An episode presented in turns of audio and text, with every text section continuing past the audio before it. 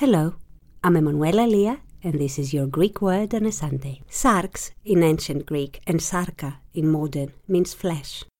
The act of tearing flesh apart with your teeth is called sarcasmos. Today, thankfully, we mostly use it as a metaphor. Sarcasm